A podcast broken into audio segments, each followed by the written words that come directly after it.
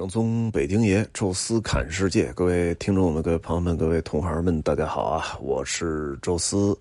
呃，从今天开始呢，就得讲个两三期吧，有关于我这次看的这个展啊，《何以中国》，确实挺牛的啊。话说那天故宫还是下雪啊，上集也提到了。呃，展展览的地方呢是在故宫的文华殿啊，这个殿其实。呃，我觉得大家应该也比较熟悉了啊，因为之前在故宫六百年大展的同期啊，有这么一个这个苏东坡的这么一个专题展啊，专门看的是苏东坡的这些字画，哎，以及跟他有关的人物啊，后代的一些追忆他的这个过往的这些个什么诗词字画，在那里边。体现的特别的全面，啊，因为之前还真是很少能看到啊，中国这么大规模的这种呃书画都是真品，尤其是苏东坡的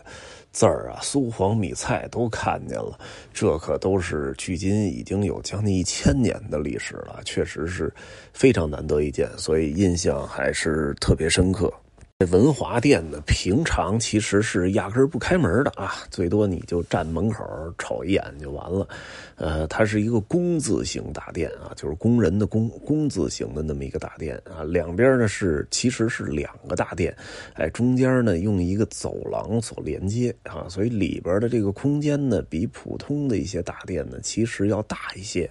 呃。参观上啊，摆放一些这个展品也比较方便啊，正好是充分的利用了空间，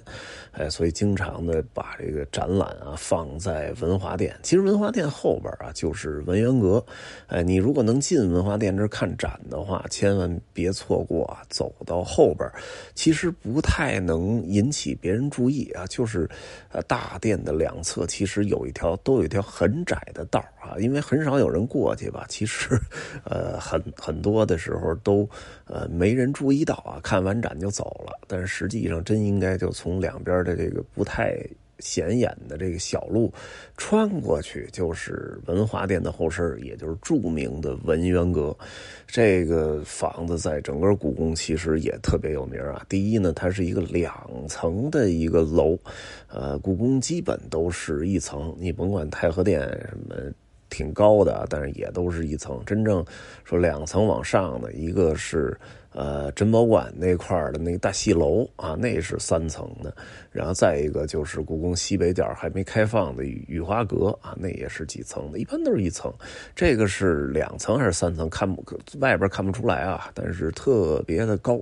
毕竟啊，是这里是藏书的地方啊，所以，呃，一定尽可能的建的大一点啊，所以规模也大，而且房子也特别高啊，像这个什么《永乐大典》啊，《四库全书》啊，啊，这些重要的书籍啊，都在那儿收藏。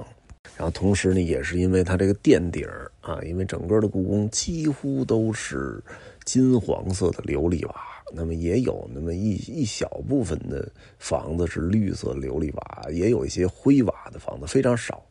啊，但是也有，但是整个的故宫里只有这么一栋房子是黑色的琉璃瓦，这个不在整个的这个建筑等级当中啊，主要的，呃，独特的一个功能是这个避火或者镇火啊，因为。整个的故宫这些房子其实都是木结构的啊，也确实是呃比较容易着火。但其他大殿着火就着了，大不了就是再花钱重修就完了。但是文渊阁这地儿不能着火呀，因为这里边放的都是书啊，都是知识啊，所以专门用的黑色琉璃瓦。黑色代表什么呢？就是南方的这个啊，北方的玄武大帝本来就是主掌水的啊，所以呃。做成黑色琉璃瓦，其实就代表着水克火啊，这就是文渊阁，其实挺值得去专门看看的。前面的文华殿呢，里边其实已经啥也没有了啊，就是专门作为展览的地方。这次呢，专门来看看何以中国啊。咱们这期呢，先不聊展品吧，先来跟大家说说中国啊，以及它这个展所做的这么一个初衷啊。其实“中国”这个词啊，真的还是非常古老。好多人认为古代我们不能叫中国，因为中国才是近些年的这个概念，比如中华民国呀、中华人民共和国之类的。因为之前确实咱们在官方的名称上都是什么什么王朝啊，大汉王朝、大唐王朝。那如果外国啊对我们的称呼，其实都是以我们的这个官方称呼为准啊，或者是以以这个呃远东地区的那些地域的名称啊来称呼我们，是很少说直接管我们叫中国的。但是“中国”这个词啊。其实出现的真的挺早的，中华民族很晚啊，就是中华民族实际上是在清末时期，啊，我们所提出的一个理念叫五五族共和，也就是汉族、满族、蒙族、回族和藏族啊，这这五个中国的主要民族，五族共和所组成的叫中华民族啊，也就是中国和华夏组成的这个。中华民族啊，所以后来才有了中华民国、中华人民共和国。哎，但实际上，哎，中华民族其实两个组成华夏，哎，中华诸夏部，然后就是中国。中国其实在西周时期就已经有了，之前是夏商嘛，夏就不说了。哎，商商完之后呢，是这个商纣王，我们武王伐纣，哎，把这个商纣王给。在朝歌逼得自焚啊，最终是结束了商王朝，建立西周。西周干了一个最重要的事儿，就是分封。所以中国从西周时代进入了封建制。分封是什么呢？就是你自己建立的这国土太大了，以至于你没有办法有效的管理这么大的一片地区啊。与其说呢，慢慢的。周围这些地区都渐渐的不服王化啊，渐渐的与你疏离，甚至成为敌人，还不如趁现在还能控制得了的时候啊，把自己的这些个亲职近派、家里的亲戚啊啊，包括有功的这些个大臣和将领，都给分封出去啊，至少你们这一代关系都还比较近啊，也臣服于你，而且你在中正中间啊，去哪个。国家都不远，而且你拥有最大的土地、最强大的军队，是整个的这些封建诸国当中的中央王朝啊，所以才有了这么一个名称叫中国。所以，这中国这个名字其实是来源于咱们的这个。封建制的啊，封建制嘛，把人分封，建立自己的王朝。当时的中原王朝，也就是西周，自己属于自己的这个土地，其实就是现在的河南省这一带啊，再最多再加上山西的南部。啊，然后陕西的东部啊，这么一个区域，就是中原王朝最早的这个西周自己的封国是这儿，哎，然后外边什么晋国呀是山西，然后齐国、鲁国是山东，啊，这个一点一点的分封。当然后期呢，又出现了一些什么自己的孩子呀什么的，只能在自己的封地里一点一点再。再往出分封，所以越来越小，越来越小，才导致了后来的这个春秋战国时代啊，就是大家都开始渐渐的不听你的了啊，这是封建制的一个。重要的一个结症啊，一个问题啊，直到秦始皇啊直接一统六国之后，其实就把封建制度给结束了。哎，中国的历史呢，直接进入了中央集权统治的那么一个时期啊。所以咱们早先说那封建社会啊，其实是不太准的啊。另外就是西周时期呢，呃，除了就是分封土地之外啊，就是他这个收税的这个制度，其实也是有点这个曲中啊中央的这么一个意思啊。那个时候。收税是怎么收呢？叫井田制，啊，就是这一块地啊，四四方方的，我们给画两条横线，画两条竖线，形成一个井格啊。这井格里面呢，就正好是九块地，哎，这九块地甭管怎么分配，中间的这块也是最好的这块，是给这个呃周王室的专门的这个耕地。你把这个地里边的粮食打出来，完全是上交给朝廷的。所以从这里讲也是中间啊，所以这个中央之国在西周时候就已经确立了，呃，在西周的一些青铜器的铭文当中也有记载，尤其是这一次啊，这“何以中国”里边出现了一件国宝，就是这何尊。何尊何尊呐？何以中国？就是何尊里边最早出现了真正意义上的“中国”这两个字这两个字还连在一起来形容我们这个土地，所以何尊上面的中国啊，这是何以中国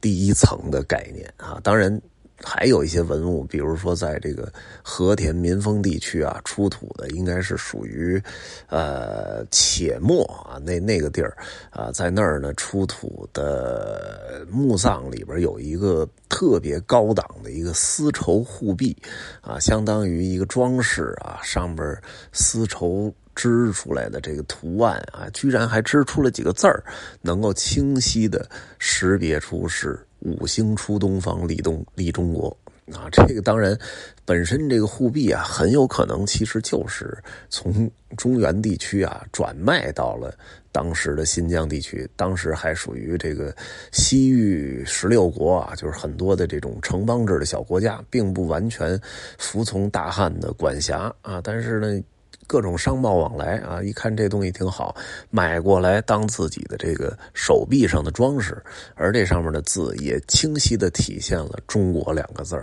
也就是说啊，甭管是西周时期还是后来的秦汉啊，虽然我们有官方的这种王朝的名称，但是形容我们这国家的时候，通常我们会管自己叫中国啊。这才有了后来啊，这个利玛窦，呃，想献这个向这个皇帝献这个世界地图的时候，呃，发愁了啊，因为欧洲的地图嘛，都是呃中国在远东地区啊，最地图的最右边啊，然后欧洲在中间啊，说这不行啊，这要是给皇帝献了，肯定不行。虽然官方叫大明王朝，但是我们认为自己是中国嘛，中央王国，所以后来利玛窦才把。这个世界地图给改了一改啊，反正地球是圆的嘛，所以把美国放在呃最东边，然后欧洲放在最西边，中中国正好是处于东亚往北一点啊，东北亚，所以正好是中间靠上一点。九五之尊，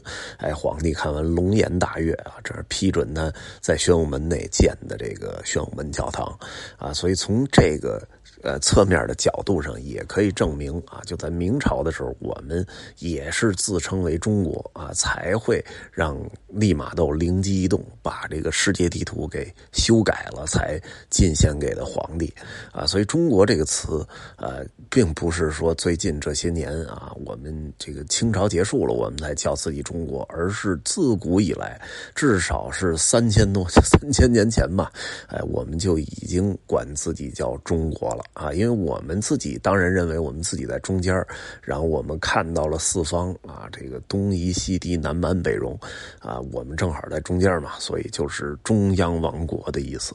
当然，这只是中国的第一层意思啊。展览何以中国，既是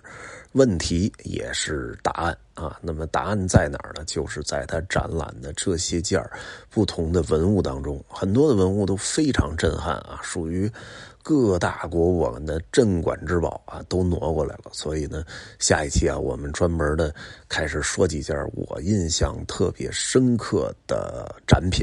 啊，敬请大家期待啊。第一期啊，就跟大家聊到这儿。有什么想说的啊，或者说这里边的文物有哪件你比较想知道的，欢迎大家在下面留言啊。后边我争取来录一录啊。同时呢，也欢迎大家在听众群里畅所欲言交流。微信搜索“宙斯”的微信号，这六字汉语拼全拼，加入之后会邀请您进群。也欢迎大家呢关注我们在喜马拉雅的另外一个音频节目《宙斯侃欧洲》啊。这一期呢就先跟大家聊到这儿啊，咱们下期继续聊何以中国。